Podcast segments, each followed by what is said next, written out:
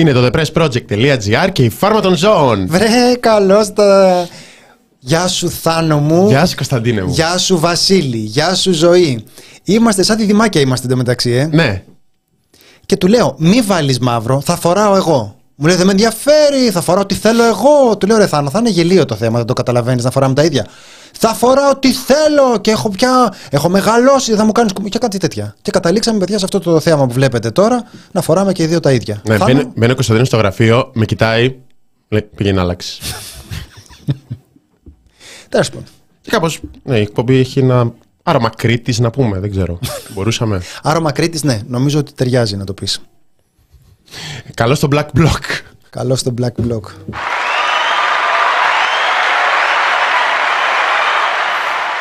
Καλώς σας βρήκαμε. Καλησπέρα στους αγαπημένους αγαπημένες από όπου και αν μας ακούτε, είτε είστε στο ραδιόφωνο, είτε μας ακούτε στο μέσω YouTube, live, κονσέρβα, σε όποιο σημείο του σύμπαντο και αν είστε, σε όποιο εξωτικό νησί και αν βρίσκεστε κτλ. κτλ, κτλ. Like και subscribe, αν μας βλέπετε από το YouTube, γιατί αλγόριθμος. Δεν χρειάζεται να εξηγήσω παραπάνω. Τώρα τεχνολογικά τα, Αλγόριθμος τα τώρα. βρίσκουμε. Ναι. Γιατί Οι αλγόριθμος. αν- Οι άνθρωποι θάνο πάντα ακούγανε ραδιόφωνο. Ποιο ποιος αλγόριθμος τώρα; Πάντα από τα αρχαία χρόνια οι άνθρωποι καθόντουσαν μπροστά στο ραδιόφωνο, ακούγανε. Δεν είναι τέλος πάντων. Πάλι με στην τρελή χαρά ο Κωνσταντίνος. Τι γίνεται, τι συμβαίνει; Δεν κρατάει πολύ πάντως, να το πούμε αυτό. Ε, παιδιά, τι, τι γίνεται και τι συμβαίνει; Τι συμβαίνει; Έχω μια πολύ θετική άποψη για, την, ε, για τη ζωή. Έχω βοηθηθεί από διάφορα βιντεάκια αυτοβελτίωσης που Μμμ. βλέπω Μπράβο. και έχω αυτό το, αυτό το Και χαρακτηριστικό. εγώ είναι τα αγαπημένα μου. Αυτά τα βίντεο που σου λένε κοίτα στον καθρέφτη και σκέψου έχω λεφτά, έχω πολλά λεφτά, μου φτάνουνε. Π.χ. είναι τα αγαπημένα μου. Το δοκιμάζω, παλεύεται, αυτοβελτιώνομαι. Αν δεις, αργά, ότι, αργά. αν δεις ότι με αυτό το παρακάνεις και μπορεί να χαλάσει ο χαρακτήρας σου λες έχω λεφτά, έχω λεφτά, όχι πάρα πολλά. Αρκετά ώστε να ζω με μια άνεση αλλά όχι ώστε να με χαλάνε ως άνθρωπο. Εν τω μεταξύ, Λοιπόν. ερώτηση του κόσμου. Δεν θα έχετε συνέντευξη από κανέναν πατέρα της Εκκλησίας μετά τη χθεσινή απόφαση να μας διαβάσει και το κήρυγμα της Κυριακής. Δεν το βλέπω στον τίτλο, εγώ γι' αυτό μπήκα αν είναι να φύγω. Είμαστε ακόμα σοκαρισμένοι από την χθεσινή απόφαση της Ιεράς Συνόδου, από αυτό το ομόφωνο όχι.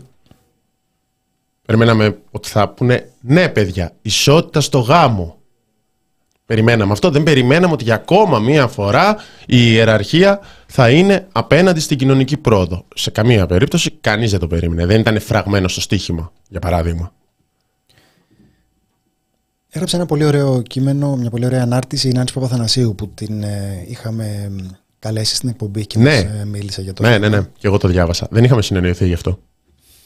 Γι' αυτό κάνουμε μαζί εκπομπή. Αυτό, αν είχαμε συνεννοηθεί, θα λέγαμε και το μαύρο το, το μαύρο το pullover. Και έλεγε για το πόσο σκληρή είναι αυτή η απόφαση για τους ανθρώπους που είτε οι ίδιοι είτε, είτε έχουν στην οικογένειά τους ε, ΛΟΑΤΚΙ άτομα και θα χρειαστεί να συμφιλιώσουν μέσα στο μυαλό τους την πίστη τους με την ε, στάση αυτή που τους ζητούν να κρατήσουν απέναντι στα κοντινά τους ε, πρόσωπα και ιδίως απέναντι σε, σε πρόσωπα τα οποία είναι σε μια θέση αδύναμη, ευάλωτη. Αυτό, αυτό είναι. Ε, και ήταν πολύ ε, ψύχρεμη, ήπια και καλοσυνάτη αντίδραση. Δεν ε, διακατέχεται από την ε, οργή που θα μπορούσε να... Ε, νομίζω θα μπορούσε να δικαιολογήσει κανείς γιατί κάθε φορά νιώθεις αυτό το πράγμα. Νιώθεις ότι είναι η εκκλησία η οποία ανακατεύεται εκεί πέρα και από μια άποψη θα σου έλεγε εντάξει τώρα έχει να κάνει με το, με το σεξ, με αυτά, με, το, με την ε, ε, ομοφιλοφιλία. Αυτά είναι θέματα. Αν δεν ανακατευτεί η Εκκλησία με αυτά, με τι θα ανακατευτεί; Ω γνωστόν, η ηθικοποίηση της ερωτικής ζωής είναι ένα μεγάλο κομμάτι του ελέγχου που ασκεί η Εκκλησία στις συνειδήσεις μέσω του ελέγχου στα σώματα. Δεν είναι εντελώς αυτονόητο, σαφές, για ποιο λόγο θα έπρεπε να ενδιαφέρει την Εκκλησία, αλλά την ενδιαφέρει πάρα πολύ. Μία εξήγηση είναι αυτή, λένε οι θεωρητικοί, κοινωνιολόγοι Θάνο, ας πούμε. Μμμ. ότι. Αυτούς γιατί τους ρωτάμε; Ε; Γιατί τους ρωτάμε; Επειδή σκέφτονται. Α. Οπότε λένε κάτι που έχουν σκεφτεί. Δεν λένε, δε- δεν ρυθμίζουν, δεν, δεν εκβιάζουν την εκκλησία, δεν εκβιάζουν με ψηφαλάκια επειδή θα βγαίνουν στα, την Κυριακή στους πιστούς και θα τους λένε κάτω η κυβέρνηση των ομοφιλόφιλων. Απλώς λένε κάτι που σκέφτηκαν. Δεν υπάρχει θεσμός που να φέρεται με τέτοια σκληρότητα στους πιο ευάλωτους και τους πιο δικούς της που να αξίζει ρόλο, θέση ή σεβασμό σε μια κοινωνία. Και βέβαια δεν είναι θεολογικό το θέμα πίστης, δεν είναι πάλι για την ψυχή, αλλά για την ισχύ. Και αυτό το κάνει απείρως χειρότερο. Έτσι κλείνει η ανάρτηση της κυρίας Παπαθανασίου.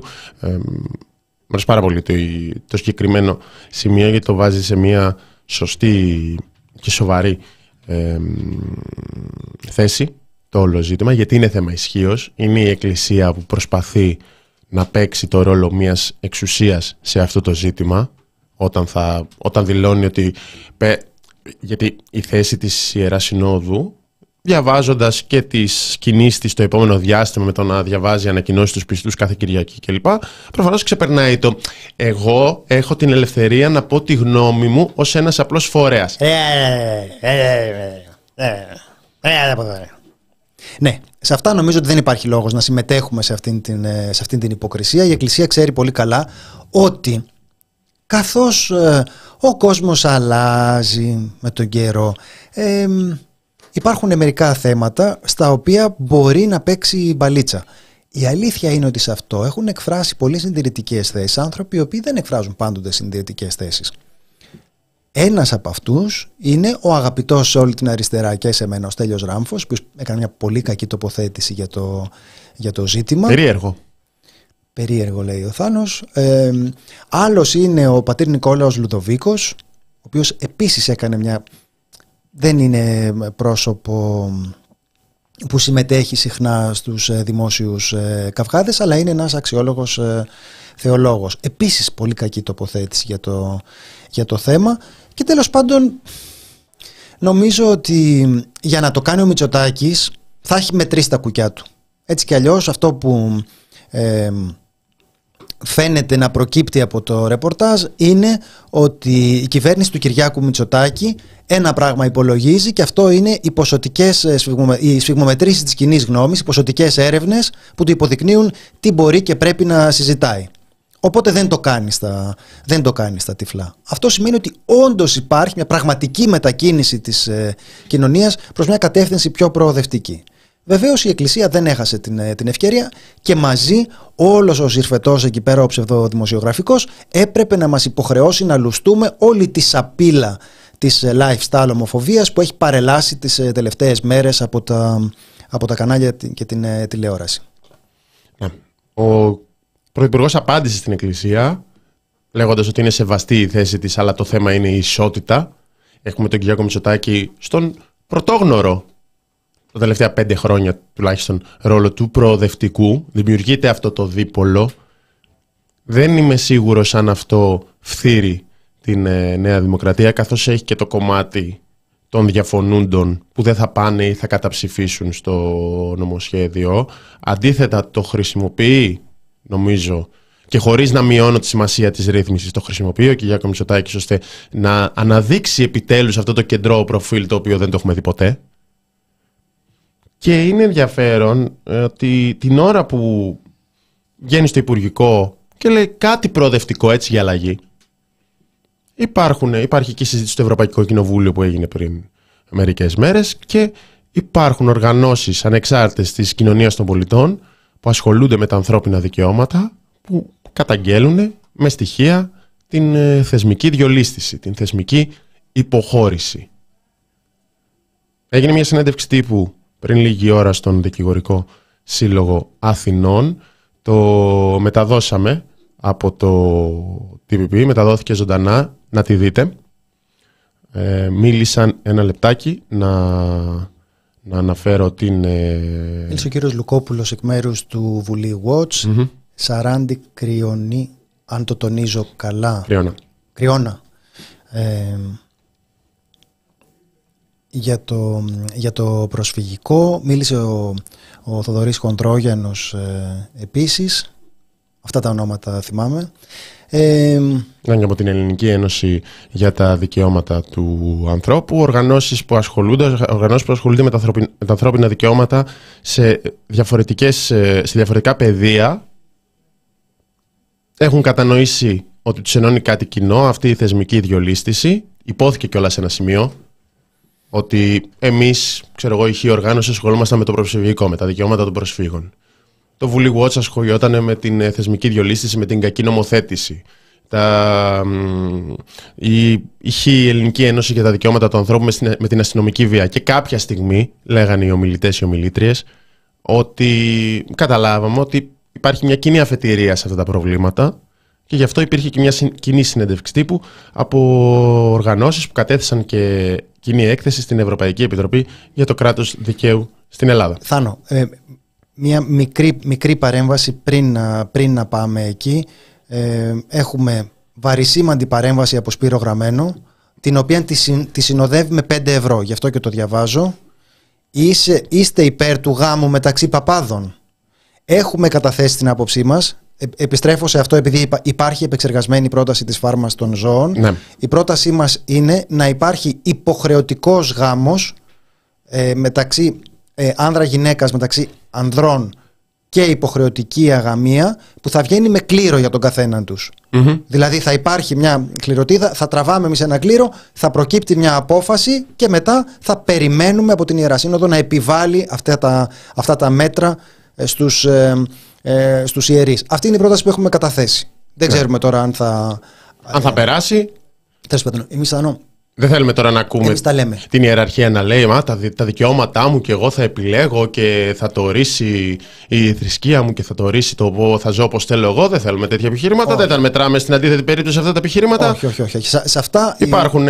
Και νομίζω ότι και η κυβέρνηση δεν θα θέλει, θα πήγε ο κύριος Μαρινάκης, δεν θα θέλαμε να συγκρουστούμε με τη φάρμα των ζώων. Όπως είπε, δεν θέλουμε να συγκρουστούμε με την Εκκλησία. Δεν, δεν πιστεύω ότι κανείς θα θέλει τώρα να τα βάλει με έναν θεσμό του διαμετρήματος, της εμβέλειας της ε, φάρμα των, ε, των ζώων. Οπότε την έχουμε σκεφτεί αυτή την πρόταση. Ευχαριστούμε που το λες, ε, φίλε Σπύρο. Αν μου επιτρέψεις να σου μιλάω στον ελληνικό, για μένα είναι σαν. ε, Σαν να τον ξέρεις. Σαν- είναι σαν, μετά, το, μετά το τάλιρο που έβαλε, είναι σαν να, σαν να τον ξέρω προσωπικά. Ε, και συγγνώμη, Θάνο, περνάμε στο, περνάμε στο επόμενο θέμα. Ναι, να Μας- πούμε τους μας ομιλητές γράφει- για να μην αδικήσουμε τα ονόματα. Στέφανος Λυκόπουλος, διευθυντής Βουλή Watch. Καλή νομοθέτηση και διαφάνεια. Θοδωρής Χοδρόγιανος, Reporters United, Ελευθερία του τύπου και υποκλοπές. Έλλη Κρυονά Σαράντη, δικηγόρος του HIAS Ελλάδας. Αποτελεσματικότητα της δικαιοσύνης, αστυνομία, pushbacks, ποινικοποίηση. Συντόνισε η συνάδελφος ε, δημοσιογράφος Λούκα. και σεναριογράφος ε, Μαρία Λούκα. Και απίφθινε χαιρετισμό ο Δημήτρης Βερβεσός. Υπάρχει όλη η συνέντευξη στα σχόλια. Θα υπάρξει και σχετικό ρεπορτάζ από Παράτα, την Νεκταρία παράτα με λίγο να Ψαράκη, ολοκληρώσουμε το προηγούμενο. Γιατί έχεις που την έκανε τάση... και τοποθέτηση. Έλα, ρε, Θάνο. Λοιπόν, επειδή έχεις την τάση τώρα να πετάγεσαι σε- στο, στο επόμενο, άφησε με λίγο να ολοκληρώσω κάτι που θέλω, που θέλω να πω και αμέσως μετά περνάμε στο, περνάμε στο θέμα με την, ε, με την εκδήλωση. Να πω, επειδή λέτε ότι αυτό είναι η αποκατάσταση του ευρωπαϊκού προφίλ, ότι πιέζεται από το ευρωπαϊκό του προφίλ, νομίζω ότι σε αυτό η ανάλυση πρέπει να είναι αντίστροφη. Δεν υπάρχει δηλαδή κάποιο προφίλ που προσπαθεί να το περάσει ο Πρωθυπουργός και το οποίο τον υποχρεώνει να κάνει κάτι. Δεν έχει καμία τέτοια υποχρέωση. Δεν υπάρχει κάποια τέτοια πίεση. Το μόνο που βγάζει νόημα σε αυτό είναι ότι υπάρχουν πράγματα τα οποία ε, πρώτον υπάρχει μια νομική πραγματικότητα που πιέζει και δεύτερον υπάρχει μια ε, δημοσκοπική ε, πραγματικότητα που πιέζει δηλαδή ότι περισσότερος κόσμος είναι έτοιμος ε, γι' αυτό. Οπότε σε αυτή, την, ε, σε αυτή την περίπτωση θα έλεγα ότι για την ανάλυση είναι μάλλον, μάλλον χρησιμότερο να δούμε τι προκύπτει από, από σφιγμομετρήσεις και να έχουμε εμπιστοσύνη στο ότι όταν τα πράγματα είναι συντριπτικά διαφορετικά δεν θα χρειαστεί ο Κυριάκος Μητσοτάκης επειδή είναι ένας άνθρωπος εντελώς τυχοδιώκτης δεν υπάρχει κανένα στοιχείο κάποιας ιδεολογικής συνέπειας ε, σε αυτά που κάνει όχι αιμονής αλλά ούτε, ούτε καν μιας στοιχειώδους ε, συνέπειας ε, νομίζω ότι μπορούμε με ασφάλεια να υποθέτουμε ότι όταν κάνει κάτι το έχει ελέγξει από άποψη πραγματολογική. Ε, ε, από την άποψη δηλαδή της ε, απλής ε, ανταπόκρισης στην πραγματικότητα. Λοιπόν, πάμε να δούμε τώρα το, την ε, εκδήλωση αυτή για, τα, για την ε, υποχώρηση των, ε, της, ε, των θεσμών στη χώρα μας σε διάφορα πεδία και να τα, σκεφτούμε με την, ε, να τα σκεφτούμε με τη σειρά γιατί θα δείτε ότι σε ένα προς ένα αυτά τα πεδία ε, έχουμε συζητήσει τα επιμέρους θέματα. Δηλαδή ξεκίνησε ο Λουκόπουλος και έλεγε, ξέρω εγώ, πόθεν έσχες. Να δούμε πώς, λειτουργεί δηλαδή ο έλεγχος της ε, οικονομικής διαφάνειας σε σχέση με την ε, περιουσία των ε, βουλευτών. Και η δημοσιοποίηση. Γιατί τόνισες σε ένα σημείο ότι μένουν λιγότερο χρόνο πλέον ανεκτημένα τα αποθενέσχες. Σε αυτό υπάρχει ένα κομμάτι που αφορά την δημοσιοποίηση και έλεγε ότι υπάρχουν σημεία με ψηφισμένους νόμους οι οποίοι δεν, δεν εφαρμόζονται και αυτό είναι αστείο λιγάκι γιατί μας αφορά κιόλας εμάς. Ε, ένα από τα προβλήματα είναι ότι είναι μη διαχειρίσιμος ο όγκος των δηλώσεων πόθεν έσχες που έχουν να, να διαχειριστούν ε, γιατί ουσιαστικά καλούμαστε όλοι να υποβάλουμε πόθεν έσχες και οι συγγενείς μας οπότε καταλαβαίνετε ότι είναι λίγο αστείο. Δηλαδή υπάρχουν άνθρωποι οι οποίοι παίρνουν 700, 800, 850 ευρώ τώρα και πρέπει να υποβάλουν πόθεν έσχες και γελάει το παρδαλό κατσίκι με, με ανθρώπους που τελειώνει ο μήνας και, και έχουν 2 ευρώ στην τράπεζα και έχουν και να υποβάλουν πόθεν έσχες και λες ότι μαζί με αυτό συζητάμε ότι χρειάστηκε να πεθάνει ο Τράγκας για να ανακαλύψουμε ότι είχε 50 σπίτια. Δεν ξέρω πόσα, πόσα είχε. Οπότε Εμείς υποβάλλουμε πόθεν έσχες. Ναι. Π.χ. κάποιοι ναι, άνθρωποι που παίρνουν ναι, Όχι, γι' αυτό το είπα, ρε παιδί μου. Γι' αυτό λέω ότι μας, ε, είναι αστείο και μας αφορά, γιατί αφορά ταυτοχρόνως ανθρώπους οι οποίοι αμείβονται με αστεία λεφτά και έχουν άδειους τραπεζικούς λογαριασμούς και λες ότι αυτό τους εμποδίζει κιόλας δηλωμένα και ε, διαπιστωμένα τους εμποδίζει να κάνουν ένα σοβαρό έλεγχο διότι όταν έχεις όλη τη μάζα των δημοσιογράφων από τους πιο ταλέπορους μέχρι την ελίτ των διεφθαρμένων να, να αξιολογήσεις, ε, συγγνώμη, και των ε, ε, πολιτικών, ε, προφανώς θα υπάρχει, ένα, θα υπάρχει μια δυσκολία στο πώς θα το, πώς θα το διαχειριστείς αυτό. Ναι, μίλησε και για τις εκπρόθεσμε τροπολογίες. Έχει κάνει μια έκθεση. Δεν θυμάμαι αυτή τη στιγμή τα αναλυτικά στοιχεία, αλλά θα τα διαβάσετε εντός της ημέρας στο TPP. Ε, έχουν μετρήσει και στο Vuli Watch πόσες είναι οι εκπρόθεσμες τροπολογίες, κάτι το οποίο το θεωρούμε πλέον συνήθι πρακτική. Ότι εντάξει, καταδίδεται ένα νομοσχέδιο, κάποια στιγμή έρχονται και μία, δύο, τρεις, τέσσερις, πέντε εκπρόθεσμες τροπολογίες της τελευταίας στιγμής που δεν συζητιόνται στο επαρκώς στο κοινοβούλιο. Αυτό ένα από τα απόγεια αυτής της πρακτικής είναι η τελευταία στιγμή η τροπολογία που έφερε και Ραμαίο τώρα για την επιστολική ψήφο. Θα τα πούμε λίγο αναλυτικά στη συνέχεια. Ε, και όχι μόνο αυτά, είναι αυτό που αποκαλούσε ο Λουκόπουλος κακή νομοθέτηση που είναι μια σειρά από πράγματα. Μοιάζουν, μοιάζει πολυτέλεια να τα συζητάς, αλλά κρύβονται προφανώς πάρα πολλές σημαντικές δίθεν λεπτομέρειες σε όλες αυτές τις τροπολογίες και για ζητήματα που προφανώς μένουν επί κάτω από τη δημοσιότητα, που μπορεί να είναι μικροεξυπηρετήσεις. Π.χ. Υπάρχει το ελληνικό χαρακτηριστικό ότι έρχονται πάρα πολλές τροπολογίες εκεί στη, στα Χριστούγεννα, την τελευταία μέρα που λειτουργεί η Βουλή στα Χριστούγεννα. Αυτό συμβαίνει, εγώ όσο παρακολουθώ Βουλή, ξέρω ότι συμβαίνει. Χριστούγεννα, τελειώνει και το έτος, δεν ασχολείται και κανείς με Βουλή. Περνάς εκεί με το τζουβάλι της τροπολογίας. Ναι, γενικά προφανώς λέμε ότι ως πρόβλημα αρχής η, η ίδια η διαδικασία αυτή θα έπρεπε να συμβαίνει κατ' εξαίρεση γιατί είναι αντικανονική. Ε, βασίζεσαι δηλαδή στο ότι αυτό θα περάσει στο ντούκου. Ε, οπότε ε, υπάρχει ένα κομμάτι που αφορά την ε, λογοδοσία και, την, ε, και τη διαφάνεια, ακόμη τα δώρα των, ε, των υπουργών, το, το πώς καταγράφονται τα, τα δώρα που λαμβάνουν τα, οι κυβερνητικοί αξιωματούχοι και σε όλο αυτό την πρόσβαση που έχουμε στις ε, δημόσιες πληροφορίες. αυτό είναι ένα ολόκληρο κομμάτι στο οποίο η έκθεση του Βουλή Watch καταγράφει ότι έχουμε πολύ χαμηλές επιδόσεις και μπορούμε να πούμε ότι δεν αποτελεί έκπληξη για μας. Καλά, εδώ κάνουν αγώνα πέντε χρόνια για να μάθουν τα κριτήρια, αν υπάρχουν, για τη λίστα πέτσα.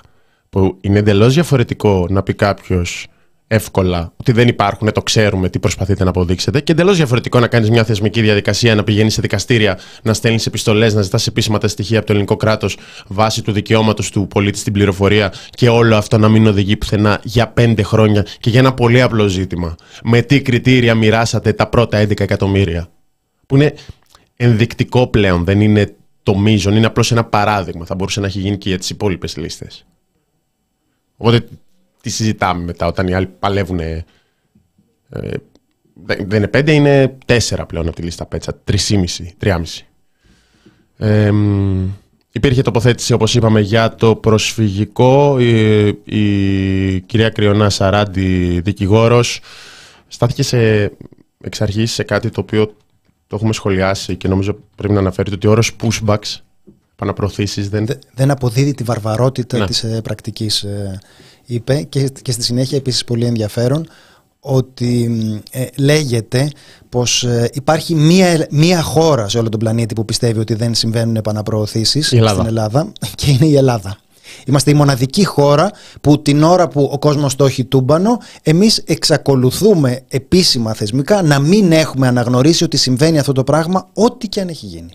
Δηλαδή τι θες, θες βίντεο, θες βίντεο στους New York Times, πού το θέλεις δηλαδή, πώς πρέπει να γίνει; Δηλαδή πόσο ε, ισχυρά στοιχεία πρέπει να υπάρχουν εκτός από το να έχουμε βίντεο από αυτό; Και πού καλύτερα θα ήθελες εκτός από τους New York Times; Πες μου, πού θα ήθελες να φτάσει δηλαδή το επίπεδο της τεκμηρίωσης για να αρχίσει η ελληνική κυβέρνηση να αναγνωρίζει αυτό που οι πάντες βοούν ότι συμβαίνει εδώ και χρόνια; Και βεβαίως είχαμε, ε, αναφέρθηκε και όλα αυτό στην εκδήλωση, ότι είχαμε τη διαβεβαίωση του Πρωθυπουργού ότι θα χυθεί άπλετο φως. Όταν το ακούς, λες, Α, ωραία. Σε όλα τα ζητήματα Εντάξει. έχουμε αυτή τη διαβεβαίωση. Νομίζω Πέτα το σημείωσε. Κάνε μια εδέ.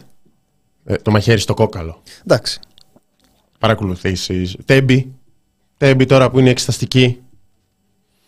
Ε, ο συνάδελφος ο Θοδωρής Χοδρόγιανος από το Reporters United μίλησε για το σκάνδαλο των παρακολουθήσεων, για τα slaps και για την υπόθεση με την αγωγή του Γρηγόρη Δημητριάδη και είπε κιόλας ότι ε, και για τις διώξεις για τα μέλη της ανεξάρτητης αρχή, της αρχής διασφάλισης του απορρίτου των επικοινωνιών. Και στάθηκε και σε κάτι το οποίο ε, πρέπει να σταθεί κανείς ότι αυτή τη στιγμή αυτοί που αντιμετωπίζουν αγωγές ή τον κίνδυνο αγωγών είναι οι δημοσιογράφοι που ε, έχουν κάνει αποκάλυψη για το σκάνδαλο και μέλη της ΑΔΑΕ που έκαναν τη δουλειά τους ελέγχοντας την ΑΕΠ. Αυτές είναι οι διώξεις. Υπάρχει μια δικογραφία που ήταν σε κάτι σε πρωτοδίκες, μετά πήγε στην αντισαγγελία του Αριού Πάγου και ακόμα περιμένουμε. Είναι, είναι από αυτές τις ε, περιπτώσεις που λες ότι εδώ συζητάμε τι μέσα ελέγχου υπάρχουν. Εντάξει, λέμε ότι υπάρχει διαφθορά. Ε, τι να κάνουμε, έτσι είναι οι άνθρωποι που και που διαφθείρονται. Ωραίο το χρήμα, μπορεί να σου τύχει στη ζωή. Ποιες είναι οι θεσμικές δικλείδες ασφαλείας που υπάρχουν προκειμένου να μπορούμε να το αντιμετωπίσουμε αυτό; Μία είναι ε, τα μέσα ενημέρωσης. Οπότε αρχίζεις και καταγράφεις εκεί πέρα γιατί αυτό δεν μπορεί να συμβεί στην περίπτωσή μας. Έχεις όλη τη μακρά λίστα των παραβιάσεων της ελευθερίας του τύπου που εξασφαλίζει στην κυβέρνηση ότι αυτά δεν θα ακουστούν ποτέ. Θα τα λέμε μεταξύ μας, θα τα λέμε ο Χονδρόγιανος και εγώ στην ε, προχθεσινή ε, ομιλία στο, ε, στην ΕΣΥΑ, θα τα γράφουμε στα site μας, αλλά προφανώς η κοινή γνώμη δεν θα, δεν θα ασχοληθεί γιατί η κοινή γνώμη θα ασχολείται με, με, το, με τις ε, συνήθειες, τις ανθυγιεινές του Παύλου Πολάκη ε, ή με το κότερο του Τσίπρα, δεν ξέρω με τι, με τι άλλο. Πας στο θεσμικό επίπεδο και λες: Ωραία, στη δικαιοσύνη τότε μήπως μπορούμε να περιμένουμε από τη δικαιοσύνη. Και, και αρχίζει και από εκεί. Και σου λέει: Κακή νομοθέτηση, που θα πει ότι δεν υπάρχει το, ε, η ασφάλεια αυτή ότι παράγονται οι νόμοι με έναν τρόπο που να είναι διαφανής και να προστατεύει το ένομο αγαθό που ισχυρίζεται ότι προστατεύει η, η νομοθέτηση.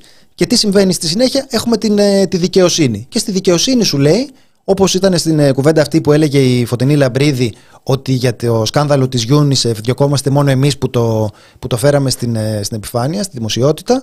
Ε, και λέω εντάξει, είναι η σκευωρία UNICEF. Πώς λέμε σκευωρία Νοβάρτης; Είναι δηλαδή η περιπτώση, το λέω για την, για την ΑΔΑΕ, ότι ε, αρχή διασφάλισης απορρίτου επικοινωνίας. Ναι, ναι, το είπε σωστά. Είναι... Έχω πάντα το Μπερδευόμαστε όλοι, εντάξει. Μην την πω. Α, α, δε. Ναι, ναι, ναι. Λοιπόν, ε, είναι επίσης μια περίπτωση όπου έχουμε ανθρώπους οι οποίοι κάνουν τη δουλειά τους και παραγωνίζονται επειδή κάνουν τη δουλειά τους. Στιγματίζονται επειδή κάνουν τη δουλειά τους βρίσκονται υπόλογοι ότι είναι κομματικά υποκινούμενοι. Όπως μας έγραψε ένας φίλος εδώ πέρα ειρωνικά ότι πληρώνει ο Τούρκος ε, πάλι για την ε, προπαγάνδα εναντίον της ε, πατρίδας μας. Νιώθουν τον κίνδυνο. Δηλαδή, νομίζω η, η κυρία Σαράντη το είπε ότι στη Λέσβο μας έλεγαν και δικηγόροι συνάδελφοι να προσέχουμε επειδή υπάρχει αυτή η τάση ποινικοποίησης των ε, ΜΚΟ των ανθρώπων που ασχολούνται με το προσφυγικό, που μπορεί να βρεθείς ξαφνικά ε, ακόμα και κατηγορούμενος για διευκόλυνση εισόδου στη χώρα. Θα μου πεις πώ περιπτώσεις έχουμε. Θα σου πω, έχουμε μία, δύο, τρεις. Αυτό είναι και ένα μήνυμα πάντα για τους υπόλοιπους. Το ίδιο ισχύει και για δημοσιογράφους που θα βρεθούν μπροστά στο επόμενο σκάνδαλο. Και θα πεις τι νόημα έχει, αφού εγώ θα βρεθώ, εγώ θα, με θα κυνηγάνε. Είναι, είναι διλήμματα τα οποία δεν είναι περίπτωση όλο για να πούμε ότι δυο και το τάδε γι' αυτό ο χ, το χ μέλος μου και ο χ διασώστης για το άλλο κλπ. Πιάνουν όλους αυτούς που τους αφορούν όλες αυτές τις παραβιάσεις. Λιγότερο από αυτόν που θα πάει στο δικαστήριο να κάτσει, αλλά είναι μήνυμα, είναι συμβολικό. Ε, έχει πλάκα ότι αυτό γίνεται την ώρα που η κυβέρνηση προσπαθεί να πει ότι ορίστε τι καλοί που είμαστε, τι προοδευτικοί και μου έλεγε ο Θάνος πριν ότι αυτή είναι μία από τις ε, ηρωνίες του pink washing της τελευταίας περίοδου ότι πας να το κάνεις αυτό και την ίδια στιγμή σου, σου προκύπτει ότι από διάφορες πλευρές δέχεσαι την, ε, την κριτική ότι δεν υπάρχει προστασία των ε, θεσμών από τις πολιτικές παρεμβάσεις προκειμένου να λειτουργεί απρόσκοπτα η δικαιοσύνη και να υπάρχει διαφάνεια για, για να μπορέσει να υπάρξει κάποια μορφής ε, ε, λογοδοσία. Και αυτό συμβαίνει την ίδια στιγμή που οι άλλοι λένε κοίταξε να δεις τώρα, κοίταξε ευρωπαϊκό πρόσωπο, κοίταξε εδώ, κοίταξε προοδευτήλα. Κεντρός πολιτικός, κοίταξε κεντρός πολιτικός. κόντρα στο κόμμα, κόντρα στην εκκλησία, κόντρα σε όλα. Σε θεούς και δαίμονες. Χωρίς αυτό να μειώνει την αξία της ρύθμισης, το ξαναλέμε. Μπορείς, νομίζω μπορούμε να σταθούμε και στα δύο. Και την προσπάθεια να το εκμεταλλευτείς εργαλειακά, εκφράζοντα τώρα ξαφνικά προοδευτικές θέσεις, τι οποίες δεν τις έχουμε ξαναδεί, αλλά και να πεις ότι αυτό που έρχεται είναι πολύ σημαντικό. Αυτονόητο, σημαντικό. Ε, Εντάξει, με τον αστερίσκο που, μα, που μας βάζουν οι άνθρωποι που ασχολούνται συστηματικότερα για το τι συμβαίνει όταν μισονομοθετείς. Ναι. Και δημιουργείται η εντύπωση ότι το θέμα έκλεισε και τρέχα γύρευε πότε θα υπάρξει μια κουβέντα που να ανοίγει για περισσότερα, για περισσότερα άτομα. Πότε θα υπάρχει μια κουβέντα δηλαδή που να περιλαμβάνει επιτέλους και τα τρανς άτομα, να, να περιλαμβάνει όλα αυτά που δεν συζητήθηκαν στην προκειμένη περίπτωση. Ναι. Επιμένουμε να κάνουμε τη συζήτηση για θεσμικά ζητήματα και ζητήματα δημοκρατίας γιατί πραγματικά εγώ το έγραψα και πρόσφατα στο άρθρο για τη συζήτηση στο Ευρωκοινοβούλιο. Δεν είναι πολυτέλεια τα ζητήματα δημοκρατίας. Δεν είναι. Δεν, δεν ακούω το επιχείρημα που λέει ότι εδώ ο κόσμος έχει άλλα προβλήματα.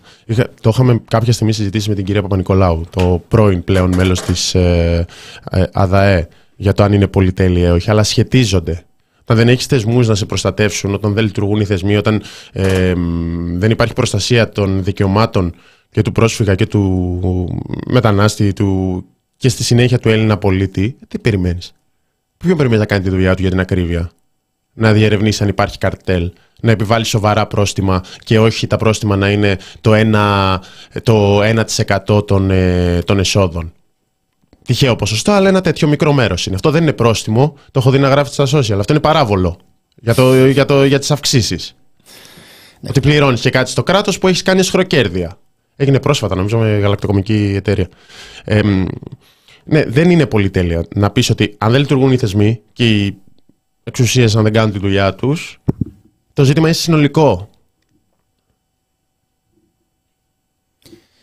Ε, λοιπόν, Θάνο, να διακόψουμε εδώ πέρα για να κάνουμε την ε, τηλεφωνική μας την ε, συνέντευξη ναι. και να επιστρέψουμε σε πολύ λίγο.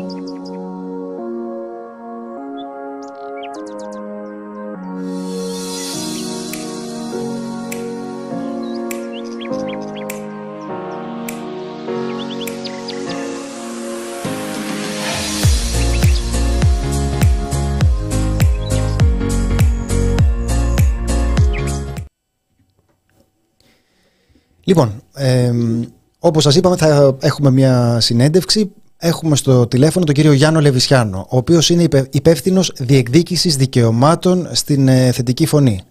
Κύριε Λεβισιάνο, γεια σας, καλησπέρα. Γεια σας, γεια σας και ευχαριστούμε για την πρόσκληση.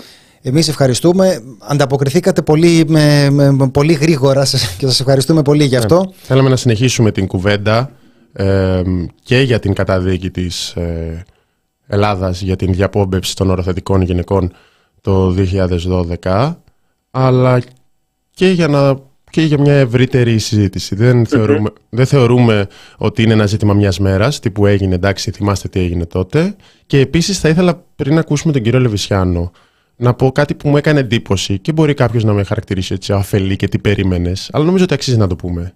Ότι δεν ακούσαμε ούτε μία συγνώμη για όσο αυτή θα έχει σημασία. Δεν μίλησε ούτε ο κύριος Λοβέρδος, ούτε ο κύριος Χρυσοχοίδης. Αντίθετα, υπάρχει ανάρτηση του Αδρέα Λοβέρδου για το θέμα της επιστολικής ψήφου. Χθες δεν θεώρησε κάτι πιο σημαντικό να μας πει.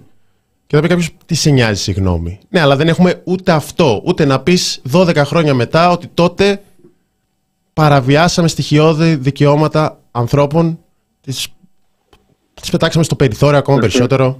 Οπότε να ξεκινήσουμε με ένα σχόλιο αν θέλετε για το συγκεκριμένο και μετά να κάνουμε μια πιο γενική συζήτηση.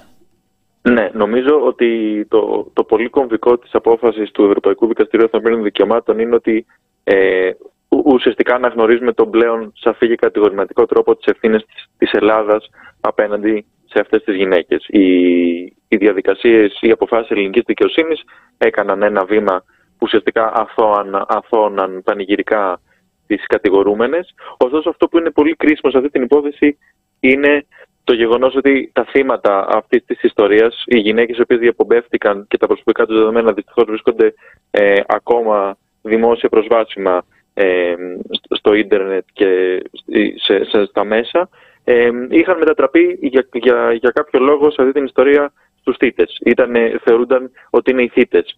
Ε, και κάπως η, η, απόφαση του Ευρωπαϊκού Δικαστηρίου ε, γυρνάει σε αυτό το πολύ κρίσιμο σημείο. Αναγνωρίζει ότι οι γυναίκες αυτές υπήρξαν τα θύματα, ότι τα προσωπικά τους δεδομένα παραβιάστηκαν, η προσωπική τους αξιοπρέπεια ε, έγινε, έγινε ε, ε, σκίστηκε τέλος πάντων ε, ισοπεδώθηκε και ότι ε, η Ελλάδα φέρει, φέρει βαρύτατη ευθύνη γι' αυτό. Ε, έχετε, έχετε κάποια επαφή ή επικοινωνία με τα θύματα αυτής της ιστορίας ή όχι; Ε, ναι. Ε, όπως πολύ καλά ξέρετε ή ίσως ξέρετε, ε, πολλές από αυτές τις γυναίκες έχουν ε, αποτραβηχτεί, άλλες έχουν ε, πεθάνει, άλλες έχουν αυτοκτονήσει και σε κάθε περίπτωση είναι βαθιά, βαθιά, βαθύ το τραύμα ε, που φέρουν και κουβαλάνε από αυτή την ιστορία. Η, ο Σύλλογος έχει μια επαφή, είναι και η, ο κατεξοχήν ε, εκπρόσωπος της κοινότητας των ανθρώπων ε, που ζουν με HIV στην Ελλάδα. Ε, υπάρχει μια, μια επικοινωνία, ε, αλλά καταλαβαίνω ότι είναι κάπως ε, ιδιαίτερες οι, οι συνθήκες.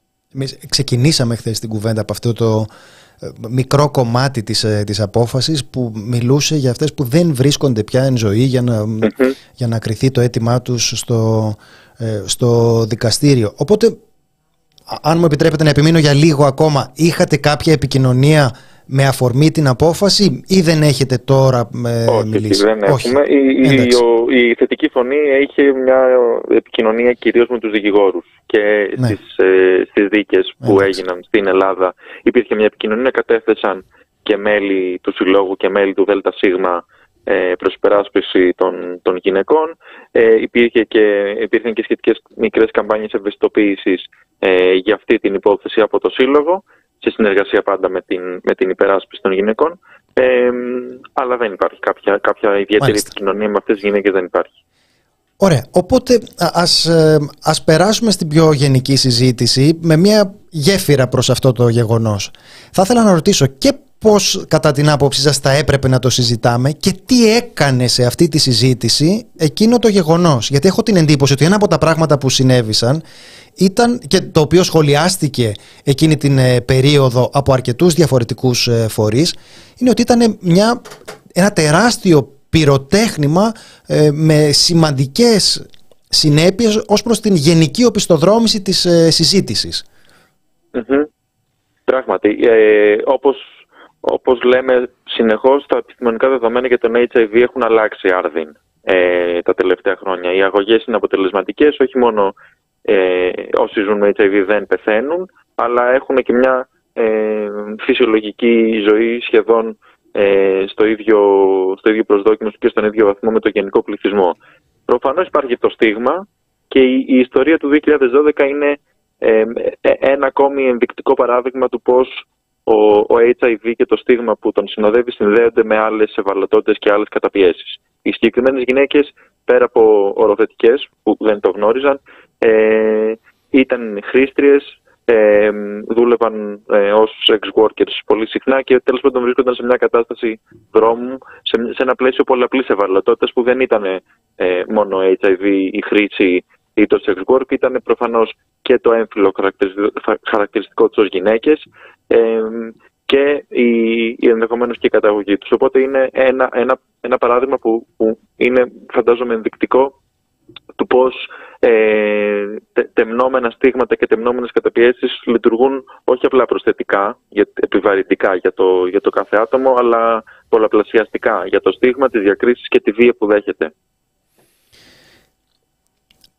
Πώς ε, θα έπρεπε να το συζητάμε, τι είναι θα, πού θα εντοπίζετε εσείς ε, κοινές παρανοήσεις που εκτιμάτε ότι είναι ακόμη ε, ζωντανές και κυκλοφορούν στην, ε, στη δημόσια κουβέντα; Νομίζω ο, ο τρόπος με τον οποίο θα έπρεπε να το συζητάμε είναι χωρίς, χωρίς ταμπού και χωρίς ε, τον ηθικό πανικό που συνόδευσε αυτή την υπόθεση. Θυμάστε ότι ε, χιλιάδες άνδρες είχαν καλέσει στον τότε και ελπινό μετέπειτα ΕΟΔΗ ε, ψάχνοντας να βρουν αν ε, είχαν κάνει απροφύλακτος σεξ με κάποια από αυτές τις γυναίκες όταν πια είχαν δημοσιοποιηθεί και διαπομπευτεί μέσω των φωτογραφιών τους. Ε, αυτό που νομίζω έχει, έχει σημασία να συζητήσουμε σήμερα όχι ενώ μόνο σήμερα, αλλά από εδώ και πέρα, είναι το πώς οι, οι, οι κρατικές πολιτικές και οι πολιτικές υγείας διαρθρώνονται έτσι ώστε ε, γυναίκες που, και, και άνθρωποι γενικότερα που ε, φέρουν τον HIV ε, και είναι αδιάγνωστοι να έχουν πρόσβαση σε συμπεριληπτικές υπηρεσίες υγείας, πώς οι χρήστες μπορεί να πηγαίνουν σε προγράμματα που θα είναι ε, σχεδιασμένα έτσι ώστε να ε, εξυπηρετούν τη θεραπεία και την απεξάρτηση, πώς αντίστοιχα και η, η, σεξεργασία μπορεί να, να αλλάξει με έναν τρόπο που να ρυθμίζεται και να μην και να μπορούν όσα άτομα εργάζονται σε αυτό να διαπραγματεύονται, να μπορούν να διαπραγματευτούν τη χρήση προφυλακτικού, να μπορούν να κάνουν ε, με ασφαλή τρόπο τη δουλειά τους και πώς αντίστοιχα και όσοι βρίσκονται σε κατάσταση δρόμου, είτε είναι αστεγία και χρήση, είτε είναι οποιαδήποτε άλλη ευαλωτότητα, να μπορούν να έχουν πρόσβαση ε, σε υπηρεσίες περίθαλψης ε, και φροντίδας. Νομίζω ότι αυτή η υπόθεση είναι ακριβώς είναι πολύ, πολύ σημαντική γιατί αναδεικνύει όλα αυτά τα ζητήματα μαζί των, των, των πολλαπλών καταπιέσεων και των πολλαπλών, πολλαπλών ευαλωτήτων και αναδεικνύει και αντίστοιχα και τις τεράστιες ελλείψεις και του κρατικού και της κρατικής και του κρατικού μηχανισμού αλλά κυρίως του, του κοινωνικού συντηρητισμού, του στίγματος, των ταμπού γύρω από όλα αυτά τα ζητήματα. Είναι, είναι δηλαδή ε, ναρκωτικά, είναι ο HIV, ε, είναι το σεξ μέσα της εργασίας το σεξ. Είναι πράγματα τα οποία δυστυχώς δεν συζητάμε και θα έπρεπε λίγο να τα συζητάμε ε, με, με, μια μεγαλύτερη ειλικρίνεια ε, και με ένα μεγαλύτερο θάρρος. Μάλιστα. Σας ευχαριστούμε πάρα πολύ για τη συζήτηση. Δεν ξέρω αν υπάρχει κάτι που θα θέλατε να συμπληρώσετε πριν να τελειώσουμε. Όχι, νομίζω ήταν, ήταν σύντομη και περιεκτική. Να είστε καλά και καλό απόγευμα. Σας ευχαριστούμε πολύ. Λοιπόν, ήταν ε, ο κύριος Γιάννος Λεβισιάνος, είναι υπεύθυνος διεκδίκησης δικαιωμάτων στην, ε, στη θετική φωνή και θέλαμε να εξακολουθήσουμε να συζητάμε αυτό το θέμα και να μιλήσουμε με ανθρώπους που έχουν συστηματικότερη επαφή με το, με το ζήτημα γιατί νιώθουμε νομίζω θα ότι μιλάω και για τους ε, δύο σε αυτό νιώθουμε ότι ήταν μια στιγμή κατά την οποία ήταν τέτοιος ο ο θρίαμβος της ε, βαρβαρότητας εκ μέρους του κράτους ε, που οφείλουμε να μην ξεχάσουμε. Οφείλουμε να μην ξεχάσουμε τι συνέβη τότε και, όπω, και όπως λέμε ότι καλός και δικαίως ακολουθεί τον Ανδρέα Λοβέρδο το στίγμα ότι είναι ο άνθρωπος που συμπεριφέρθηκε κατά αυτόν τον ε, τρόπο, με τον ίδιο τρόπο θα πρέπει και, και εμείς να αφαιρέσουμε το, το στίγμα από, τα, από τις ευάλωτες ομάδες που προαναφέρθηκαν και να στραφεί στους ανθρώπους οι οποίοι ασκούν μισάνθρωποι πολιτικοί προκειμένου να προσποριστούν ε, πολιτικά ωφέλη από αυτή την ε, ε, αναλγησία και την σκληρότητα. Ναι, είναι σαφές νομίζω, μόνο ότι δεν είναι μετρήσιμο, ότι αυτό που συνέβη το 12 θα, θα προκάλεσε, αυτόν τον, προκάλεσε αυτόν τον ηθικό πανικό και σίγουρα, αν διαφυσβήτητα, θα ήταν και μια οπισθοδρόμηση στο πώς μιλάμε για, το, για ζητήματα όπως το, τι γίνεται με ορθωτικούς πόσο, ε, και, το, και η καταπολέμηση του στίγματος και όλα αυτά. Η θετική φωνή κάνει σειρά δράσεων, όχι μόνο επαιτειακά, που έχουν ως κεντρικό θέμα την ενημέρωση και την αποτείναξη επιτέλους του στίγματος. Γι' αυτό θέλαμε να το δούμε έτσι ε, σύντομα σε ένα ε, ευρύτερο πλαίσιο. Ε, θα σταθώ και σε κάτι που υπόθηκε και έχει νομίζω εξαιρετική σημασία πηγαίνοντας πίσω στην κουβέντα για το 12 δεν το γνώριζαν ότι ήταν οροθετικές. Αυτό δεν είχε γίνει σαφές τότε. Δηλαδή στις επικηρύξεις, γιατί επικήρυξη ήταν αυτό που δημοσιεύτηκε, υπήρχε όσο θυμάμαι και όσο έχω διαβάσει για το θέμα, υπήρχε τη, αυτό το κλείσιμο τιμιωτικού στο δημόσιο κίνδυνο ότι να ορίστε η απειλή για την ελληνική οικογένεια που προφανώς οι όσες, όσες ήταν στο κομμάτι της εξεργασίας εκμεταλλεύτηκαν τους πελάτες γιατί έτσι ξέρουμε ότι συμβαίνει. Έτσι δεν είναι. Δηλαδή δεν ήταν σαφές ότι ήταν ο δημόσιος κίνδυνος προεκλογικά και η κυβέρνηση που κάνει τάξη και ασφάλεια. Ναι, αυτό είναι το, αυτό είναι, το, αυτό είναι το μοτίβο εδώ πέρα. Ότι ο άλλος κάνει μια κομματική, με προσωπική προεκλογική εκστρατεία η οποία απλώς στο διάβα της θα παρασύρει και μερικές ε, ζωές. Σωστά το λέτε για τις αυτοκτονίες. Ναι, δεν, δεν νομίζω τώρα ότι μπορούν να αποδοθούν ποινικές ευθύνες όπως, το, όπως, το, όπως το λέτε, αλλά προφανώς αν συζητάμε το θέμα δεν μπορείς να το, δεν μπορείς να το χωνέψεις αυτό. Αυτή είναι η βαρύτητα του γεγονότος που συνέβη τότε. Αυτή ήταν η συνέπεια αυτού του, αυτού του γεγονότος. Δεν, ε, δηλαδή μπορεί η σύνδεση να μην μπορεί να αποδειχτεί στο, στο δικαστήριο και να οδηγήσει σε καταδίκη, αλλά δεν νομίζω ότι είναι παράλογο να το ισχυριστούμε ότι οι γυναίκες αυτές ε, ε, υπέστησαν μια βάναυση επίθεση και είναι φοβερό ότι είναι πρόσωπα τα οποία βρίσκονται στον πάτο της κοινωνικής ιεραρχίας, είναι εντελώς αδύναμες και στρέφεται εναντίον τους ένας τόσο δυνατός μηχανισμός. Είναι ένας μηχανισμός ο οποίος είναι παντοδύναμος, έχει τα πάντα στη διάθεσή του.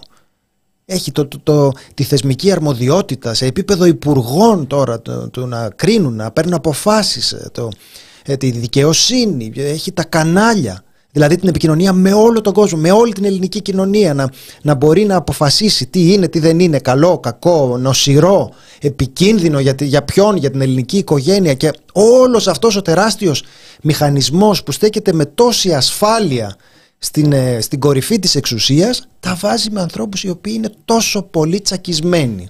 Είναι σε κατάσταση τέτοιας αδυναμίας, πολλαπλής Μας είπε πριν ο κύριος Λευκιάνο, αλλά νομίζω ότι αντιλαμβανόμαστε ακριβώς την τρομερή δυσαναλογία των ε, μέσων. Την τρομερή ανισότητα των, ε, των μέσων σε αυτό. Ναι. Λοιπόν, πάμε να, πάμε να δούμε τα, τα, υπόλοιπα, τα υπόλοιπα θέματα. Μας ζητήσατε πριν, υπήρχε ένας φίλος στα σχόλια, ο, ο Πάπιας νομίζω ήτανε. Ο Πάπιας. Ναι. Μα ποιος Πάπιας; Φτηνότατο. Εντάξει άνθρωποι είμαστε. Που λέει πείτε κάτι καλό, έχω κοιμηθεί τρεις ώρες μετά έχω παρουσίαση κάτι για το πανεπιστήμιο, πείτε κάτι καλό ή έστω ζώδια. Θα πούμε. Φίλε Πάπια, είμαστε εδώ για σένα. Έχουμε ένα μικρό απόσπασμα πηγαίνοντας πίσω στην οικονομία, γιατί μπορούμε γενικά να συζητάμε παράλληλα και, και τα ζητήματα δημοκρατίας και την ακρίβεια π.χ. Ε, δεν είναι ανάγκη να είναι μονοθεματική η επικαιρότητα. Έχουμε Πρωθυπουργό Κυριάκο Μητσοτάκη στο Υπουργικό Συμβούλιο για το πώς η ελληνική οικονομία μαγνητίζει.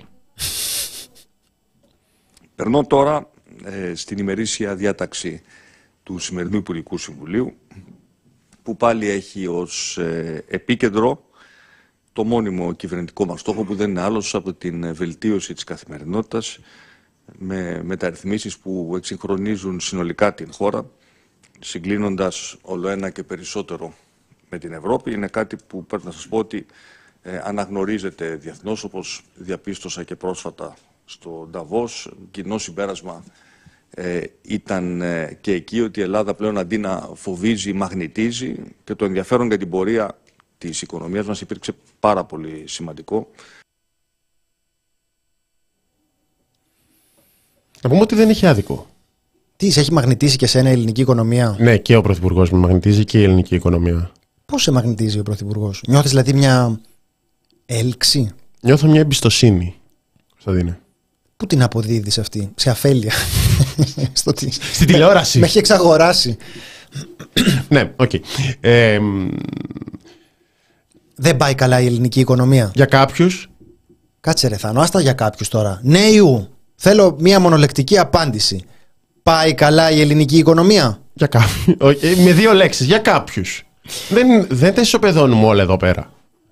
Μια εκπομπή που κάνει φτηνή αντιπολίτευση. Για κάποιους πάει καλά. Δεν θα κάνουμε φτηνή αντιπολίτευση. Δεν θα κάνουμε, θα κάνουμε ακριβή αντιπολίτευση. Θα κάνουμε πολύ εκλεπτισμένη αντιπολίτευση. Ναι, αντιπολίτευση του 5 ευρώ. Έρευνα. Ναι. Είμαι. Φαρέθηκα ήδη. ΓΕΣΕΒΕ. Στις 23 του μήνα τελειώνουν τα χρήματα. Έχω ε, καταφέρει να προσελκύσω την ε, προσοχή σου. Όπως προκύπτει από την έρευνα, το 30,7% των οικογενειών δήλωσε πως το εισόδημά του μειώθηκε με το μέσο όρο της μείωσης το 24,7%. Πάνω από ένα στα δύο νοικοκυριά εκτιμά ότι η κατάσταση του θα επιδεινωθεί το 2024. Για τους υπόλοιπους θα πάει καλά. 6 στα 10 δηλώνουν ότι το μηνιαίο εισόδημά τους δεν επαρκεί για όλο το μήνα. Να πιστεύω ότι θα πάει καλά. Δηλαδή πήγε καλά μέχρι τώρα και κάποιοι από αυτούς πιστεύουν ότι θα πάει καλά. Πόθεν έσχε να, να κάνουν αυτοί. Δεν έχω τόση αισιοδοξία. Στο σύνολο των οικοκυριών, το μηνιαίο εισόδημα επαρκεί μεσοσταθμικά για 23 ημέρες. Στο σύνολο. Μεσοσταθμικά. Μετράμε δηλαδή, βάζουμε και. Εδώ βάζουμε. Τους στάνει. Ναι, εδώ βάζουμε και, και, τους στάνει. εδώ βάζουμε και το Μαρινάκι π.χ. Okay. Εδώ βάζουμε και τον Στάση. Μην το πάω πολύ ψηλά. Αν βγάλουμε κάποιους σε αυτούς που δεν επαρκεί, τους ρωτάνε, ωραία, και πότε τελειώνει; Σε αυτούς που απαντάνε, όχι, δεν μου φτάνει. Και σου λένε στους 19 μήνες. 19, 19, 19 μέρες. Ναι, άμα είσαι του, της Νέας Δημοκρατίας, το βλέπεις. 19 μήνες φτάνει το εισόδημα. 19 μέρες φτάνει προφανώς το εισόδημα. Ένα στα πέντε νοικοκυριά έχει ληξιπρόθεσμες οφειλές προς το δημόσιο. Περίπου ένα στα δέκα νοικοκυριά έχει ληξιπρόθεσμες οφειλές προς τις τράπεζες. Εντάξει, μωρέ, πώς κάνετε έτσι, μωρέ. Παιδιά, αυτό μου το έλεγε ένας δικηγόρος που ασχολείται με το, με τέτοιες υποθέσεις. Μια ιδέα είναι όλα. Μια ιδέα. Δηλαδή, αν κάποιος τώρα θα έχει σκοτούρες, υπάρχουν άνθρωποι που είναι πολύ χαλαροί. Σε παίρνουν εκεί πέρα, σε κυνηγάνε από τις ε, τράπεζες αυτά, οι πρακτικές. Πρέπει να είσαι χαλαρός. Καταλάβατε; Άλλος ε, μένει στον τόπο για 150 ευρώ χρέος. Αυτό θέλει να το δουλέψετε μέσα σας. Mm-hmm. αυτόν τον τρόπο που έλεγε ο Θάνος πριν. Ναι, κοιτάς τον καθρέφτη. Που λες, κοιτάς τον καθρέφτη και λες, δεν με πειράζουν τα χρέη, δεν με πειράζουν τα χρέη, δεν με πειράζουν τα χρέη, δεν με πειράζουν τα χρέη. Αυτό το έχω πει τώρα τέσσερις φορές. Μπορείτε να το φτιάξετε μια μικρή λούπα, να το βάλετε να το ακούτε το βράδυ πριν να κοιμηθείτε. Mm-hmm. Το δεν με πειράζουν τα χρέη. Ναι. Μάλιστα, το Ινστιτούτο Μικρών Επιχειρήσεων της ε, ΓΕΣΕΒΕ ε, καταγράφει διεύρυνση των εισοδηματικών ανισοτήτων μεταξύ των οικοκυριών με χαμηλά και μεσαία εισοδήματα από τη μία και των οικοκυριών με υψηλά εισοδήματα από την άλλη. Δηλαδή, γι' αυτό λέω, για κάποιους για κάποιους πάει καλά. Εφαγώθηκες. Ε. Και επειδή το είπε και ο κ. Μητσοτάκη για τον Ταβός, είχαμε τον Γιάννη Βαρουφάκη που μας έλεγε ότι είσαι ολιγάρχης. Είσαι κερδοσκόπος. Μια χαρά. Η καλύτερη χώρα είναι η Ελλάδα για παιδί. Ποιος θα σου πει τι; Ποιος θα σε ελέγξει; Για αυτούς πάει καλά. Γι' αυτό δεν είναι... μαγνητίζει η ελληνική οικονομία. Λες, Α, πού θα κερδοσκοπώ και δεν θα με ελέγχει κανένας και η κυβέρνηση θα μου λέει μπράβο. Στην Ελλάδα. Πού θα πάρω σπίτια κόσμου; Στην Ελλάδα. Ε... Πού θα πάρω, ένα τελευταίο, μαζικά κατοικίες και Golden Visa δώρο; Στην Ελλάδα. Σαν διαφήμιση είναι. Μας λέγατε, μας λέγατε πριν ότι είμαστε Τούρκοι πράκτορες. Να τώρα. Ακούω το Θάνο και είναι σαν να διαφημίζουμε τη χώρα μας. Mm-hmm. Το φτιάχνεις, θα λέγεται τα μαύρα πουλόβερ. Ένα σποτ για την πατρίδα μας. Ναι. Πού μπορώ να πάρω ένα κομματάκι από το μεγαλύτερο αεροδρόμιο της χώρας, το αεροδρόμιο της Αθήνας, στην Ελλάδα. Αν δεν είσαι σε κάποια από αυτές τις κατηγορίες τώρα και δεν μπορείς να αγοράσεις μαζικά κίνητα, δεν μπορείς να πάρεις αεροδρόμιο, εντάξει, τι να κάνουμε. Το έχουμε και σε γράφημα. Έχει παίξει, το... έχει παίξει κονίτσα. Για, επειδή είναι τώρα έρευνες και δεν ποιος διαβάζει έρευνες. Πάμε εδώ, το έχουμε και σε εικονίτσα. Ε, αν μπορεί. Υπάρχει τέλος πάντων η εικονίτσα, δεν την έχουμε στο. Ε, υπάρχει στο σχετικό άρθρο όπου βλέπουμε ποσοστό που περιόρισε τις δαπάνες για εξόδους, εστιατόρια, καφές, σινεμά κλπ. 49,6% η μισή. 49% ξόδεψε λιγότερα για ταξίδια, 41,5% περιόρισε τις δαπάνες για ένδυση υπόδηση. Αντίθετα, 73,6% αύξησε τις δαπάνες για είδη διατροφής, 3 στους 4. 71,5% αύξησε τις δαπάνες για λογαριασμούς σπιτιού. Δεν σχετά. Α, και υπάρχει επίσης αύξηση της δαπάνε για θέρμανση, αύξηση στις δαπάνες για μετακινήσεις. Δηλαδή, αυξάνεις τα πάγια, μειώνεις τις δαπάνες ε, για διασκέδαση, ψυχολογία και άλλες τέτοιες πολυτέλειες. Αυξάνεις τις δαπάνες για επιβίωση, μειώνεις τις δαπάνες για ζωή. Και αυτό θα μπορούσε να γίνει σποτάκι, δεν θα ήταν το ίδιο έτσι, ε, θετικό για την ελληνική οικονομία. Ποιο, το μειώστε τις δαπάνες για ζωή; Αυξάνονται οι δαπάνες για επιβίωση, μειώνονται οι δαπάνες για ζωή. Ελλάδα. Τι άλλο να κάνω. Εντάξει, εγώ καλό το, καλό το βλέπω για σποτάκι. Νομίζω ότι θα μπορέσουμε να, να έχουμε σε λίγο το κοντρόλ ετοιμάζει. Έλα Βασίλη, έλα Βασίλη. Πάρε. Ρε άμα είναι ρε ο Μύτικας ε, στο, στο κοντρόλ εδώ πέρα δεν, ε, δεν κολώνουμε πουθενά. Ναι, μπορείτε να δείτε εδώ πέρα το πολύ ωραίο σχεδιάκι, πώς αυξάνεται το εισόδημα, τη διεύρυνση της ε, εισοδηματικής ανισότητας, ε, να δείτε πώς είναι αυτοί που λένε ότι θα χειροτερέψει η οικονομική τους κατάσταση, αυτοί που δεν μπορούν να αποταμιεύσουν. Αυτοί, πώς τους λέμε αυτούς, είναι αυτοί που έχουν ελληματική κουλτούρα αποταμίευσης. Ναι. Είναι η άγευστη αποταμίευσης. Ε, ναι, τώρα αυτοί μπορεί να θέλουν να πηγαίνουν κανένα σινεμά, να πάνε σε κάποιο εστιατόριο και να πιούν και ένα καφέ. Δεν είμαστε πλέον για πολυτέλειες. Όχι, παιδιά. Εντάξει. Ε, η ζωή θέλει και μια ρέγουλα. Αν πιστεύετε ότι ο Θεός σας έφερε εδώ πέρα για να κάνετε σεξ με άτομα του ίδιου φίλου και μετά να πίνετε καφέδες, σας έχουμε νέα. Μαζευτείτε. Η Εκκλησία τι γνώμη για τον καφέ; Μαζευτείτε για τον καφέ. Ναι. Κατανάλωση καφέ. Τι, τι, γνώμη. Ε, να το θέσουμε. Υπάρχει κάποιο email στην Ιερά Σύνοδο; Το είδες αυτό το post της σελίδας ε, Μετανοείται; Δεν το, δεν το θυμήθηκα να το πω πριν. Το είδες; Όχι, αλλά αυτό που. Θέματα για τα οποία. Θέματα για τα οποία προτείνουμε να, να τοποθετηθεί η Εκκλησία. Προσθέστε άλλα πράγματα στα οποία θα μπορούσε να είναι αντίθετη χωρίς να της πέφτει λόγος η Ιερά Σύνοδος. Και έχουν γράψει. Ε, μεταγραφή μπακασέτα. Αν υπάρχει όχι το κελκίσι, δεν σας λέω τώρα ποιος το έχει. Γεμιστά χωρίς κοιμά. Ε, βανδύ Βύση. Ε, γύρω Χοιρινός ή γύρω Κοτόπουλο. Ε, μπούκλα Αντάβγια Τρέσα. Υπάρχουν, ε, υπάρχει μια μεγάλη γκάμα θεμάτων στα οποία ο κόσμος προτείνει ότι θα μπορούσε να έχει... Καλαμάκι, ε, σουβλάκι. Ναι, ναι, ναι. Ε, στο, έχετε διάφορα σεξουαλικά, ντροπή επιστροφή του Mike Portnoy στους Dream Theater. Ποιοι, ποιος; Okay, πιο ψαγμένο. Ποιος; Λέγα. Φραπέ ή Φρέντο Εσπρέσο. Τέλος πάντων, υπάρχουν Με, διάφορα. Μέση ή Κριστιανό Ρονάλντο. Ναι. Να βάλουμε και τε... το, έχουν, το αθλητικό μας λιθάρακι. Το, το, ναι, δεν το έχω διαβάσει. Το, Είδα το πολύ ωραίο ε, σκίτσο του Αντώνη Κουραφέλ Κιθρού. Λέει ότι θα τοποθετηθούν για το offside στο ποδόσφαιρο και για, την, και για, το, για το Poor Things του Λάνθιμου. Ε, ναι, ε, επιστρέψαμε στο προηγούμενο θέμα, αλλά μας... Ε, α, με το κοτομπέικον. Με το κοτομπέικον τι θα γίνει; Γνώμη για κοτομπέικον η σύνοδος; Κοτομπέικον Μεγάλη Παρασκευή. Αυτά είναι τα μεγάλα, τα μεγάλα σκάνδαλα. Πίτσα με ανανά, ελπίζω αυτό να το έχουμε λύσει μόνοι μας. Όχι. Όχι, παιδιά. Ε, συγγνώμη, εδώ παρεμβαίνω. Δηλαδή δίνω και το καλαμάκι σουβλάκι μολονότι είμαι από Θεσσαλονίκη, το δίνω στην Ιερά Σύνοδο να πει τη γνωμούλα. Αλλά όχι τώρα.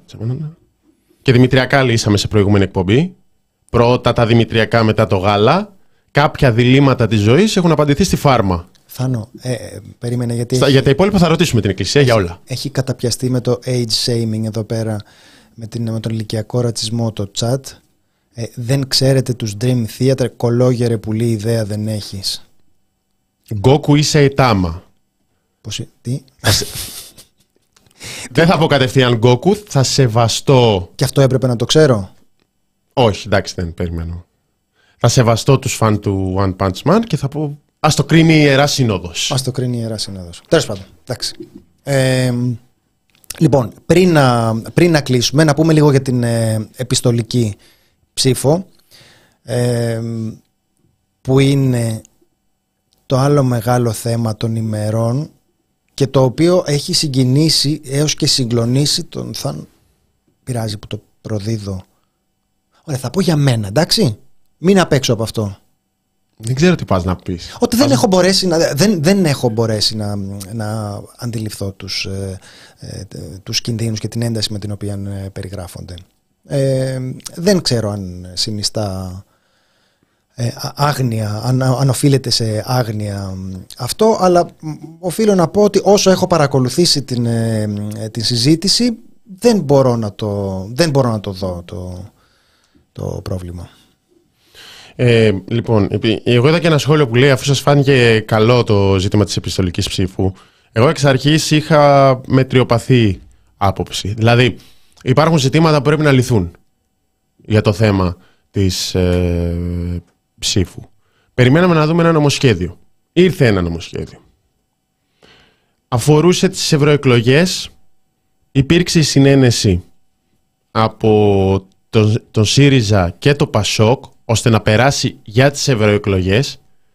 και εκεί που λες και εκεί που πάει το νομοσχέδιο με τη συνένεση δύο, το με δύο μεγαλύτερο κομμάτι της αντιπολίτευσης τσουπ φέρνει η Υπουργός Εσωτερικών Νίκη Ραμέως μια τροπολογία που το βάζει ξαφνικά και στις εθνικές εκλογές. Και αυτό φαίνει και σε δύσκολη θέση τα κόμματα που συμφώνησαν που αποσύρονται και λένε δεν το ψηφίζω. Καταρχάς, προφανώς, επειδή είχαμε και τη συζήτηση για την καλή κακή νομοθέτηση και το αναφέραμε, δεν είναι κατάσταση τώρα. Όπου έχεις ένα νομοσχέδιο, λες, θα το εφαρμόσω στις ευρωεκλογές. Το συζητάς.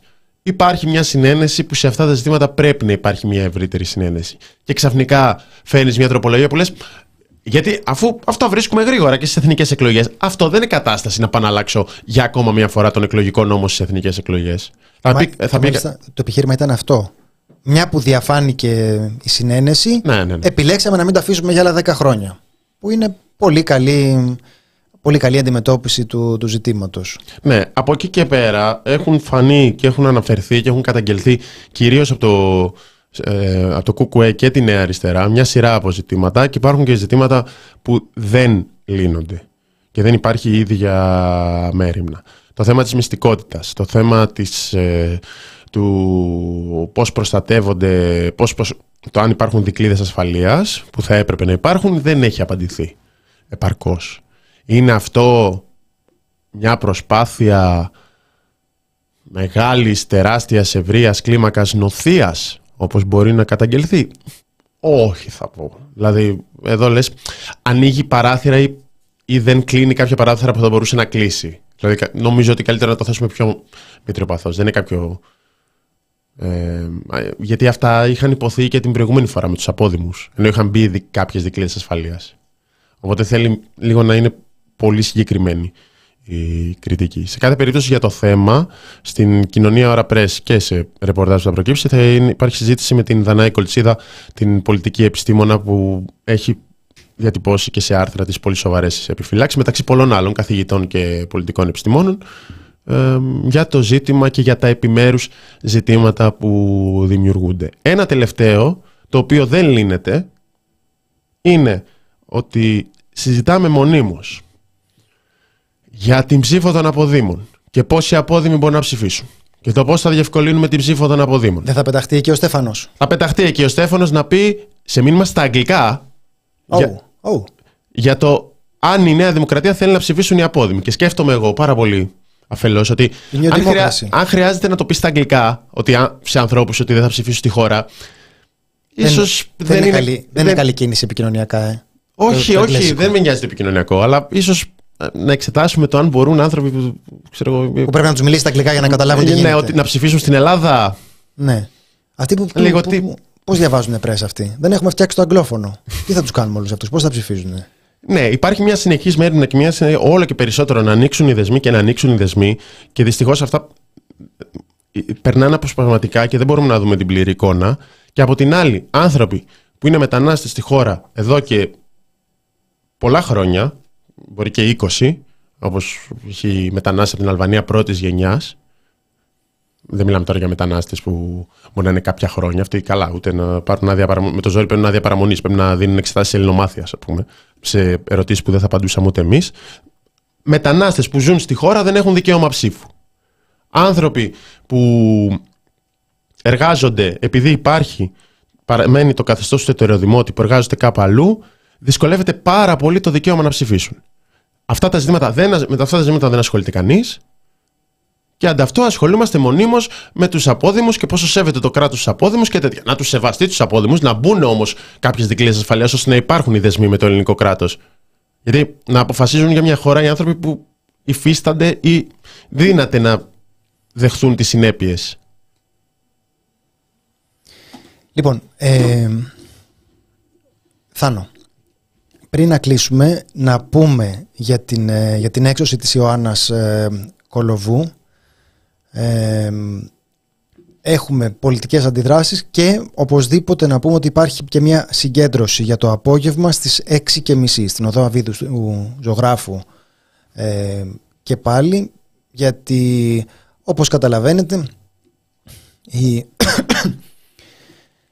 εδώ είναι μια διελκυστίνδα, είναι μια ε, διαδικασία όπου η διαπραγμάτευση είναι πάρα πολύ άνηση γιατί μπορεί ο ΣΥΡΙΖΑ τώρα να βγάζει ανακοίνωση για την Κολοβού και να λέει ότι έχουμε εγκαταληφθεί στο έλεος των funds ε, αλλά η αλήθεια είναι ότι είναι πολύ αργά για δάκρυα εκ μέρους του ΣΥΡΙΖΑ για αυτό το θέμα.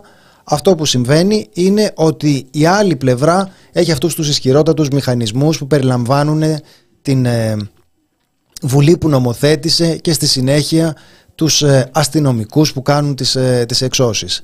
Η δική μας πλευρά έχει αυτή τη συγκέντρωση της 6,5. Λίγο πολύ κάπως έτσι είναι τα πράγματα. Ε, δεν θα μπορέσει να γίνει αυτό με άλλον, με άλλον τρόπο. Δεν ξέρω τώρα αν με, αν με εκθέτει, αν θα καταλήξω Τάνια Ζανακλείδου να, να, να αντιμετωπίζω ένομες συνέπειες για, να το, για μια τέτοια δήλωση, αλλά όπως έχουν τα πράγματα είναι πολύ απλό αυτό που, αυτό που γίνεται χρειάζεται να υπάρξει ένας υπολογίσιμος αντίλογος ο οποίος να μεταφράζεται και σε πραγματικές κοινωνικές ε, δράσεις από την πλευρά των θυγόμενων ε, τάξεων. Αυτό είναι το μόνο αντίβαρο που θα μπορούσε αυτή τη στιγμή να αναστρέψει αυτή την, ε, αυτή την πορεία. Γιατί αυτή τη στιγμή υπάρχει το θεσμικό πλαίσιο και τα όπλα, το, η δύναμη της αστυνομίας να επιβάλλει τη θέληση του, του κράτους και στην προκειμένη περίπτωση επειδή το κράτος δεν είναι μόνο του να επιβάλλει την συνδυασμένη βούληση του κράτους και των funds. Ε, Οπότε ό,τι καταλαβαίνετε. Αυτή είναι η κατάσταση στην οποία έχουμε περιέλθει. Ναι, η περίπτωση της Ιωάννης Κολομβού έχει, μια, έχει αποκτήσει έναν εμβληματικό χαρακτήρα γιατί δημοσιοποιήθηκε και κυκλοφόρησε εκτενώς. Προφανώς δεν είναι η μόνη. Το έχουμε δει και στο παρελθόν, δυστυχώς θα το δούμε και στο μέλλον. Είναι εικόνες της Ισπανίας αυτές που βλέπουμε. Στην Ισπανία αυτό γινόταν το 2010-2011. Να σπάνε την πόρτα και να μπαίνουν και να συλλαμβάνουν και όλα στην οικογένεια που είναι μέσα. Δεν υπάρχει αυτή τη στιγμή καμία προστασία της πρώτης κατοικίας. Είναι στην χειρότερη κατάσταση που υπήρχε. Υπήρχε η ΣΥΡΙΖΑ. Δεν είπε κανένας ποτέ δεν υπήρχε. Η ΣΥΡΙΖΑ μπήκε το πλαίσιο. Υπήρχε όμως Κατσέλη. Σταδιακά γινόταν λίγο πιο αυστηρός δεν υπάρχει αυτή τη στιγμή τίποτα που να προστατεύει την ε, πρώτη κατοικία. Υπάρχει ο νέος πτωχευτικός της Νέας Δημοκρατίας, αυτός που είχαν προβλέψει ότι θα γίνει σε στο, ε, στο σπίτι σου και μετά θα πληρώνεις τα ενίκια και μετά από 12 χρόνια δεν θα προσμετρώνται τα ενίκια στην τράπεζα. Αυτό δεν έχει εφαρμοστεί ακόμα. Κάποιος έλεγε, νομίζω ο Χάρης Θεοχάρης μας έλεγε προεκλογικά ότι δεν το έχουν κάνει ακόμα και ότι θα το κάνουμε, θα το ράνουμε. Δηλαδή, ούτε αυτό δεν έχουν κάνει. Εκείνο το μέτρο το οποίο λέγαμε, τι είναι αυτό τώρα, τι κάνετε; Μάλλον θεωρήθηκε αρκετά φιλολαϊκό, δεν ξέρω, Κωνσταντίνε. Και εμένα με ενοχλούν τα μέτρα που είναι πολύ φιλολαϊκά. Ναι. Νομίζω ότι έχει παραγίνει. Ναι. Και το επιχείρημα της Νέας Δημοκρατίας για την κατάργηση της πρώτης κατοικίας ήταν ότι, νόμο, ότι ο νόμος Κατσέλη, ας πούμε, ήταν κάτι προσωρινό επειδή βρισκόμασταν σε περίοδο κρίσης.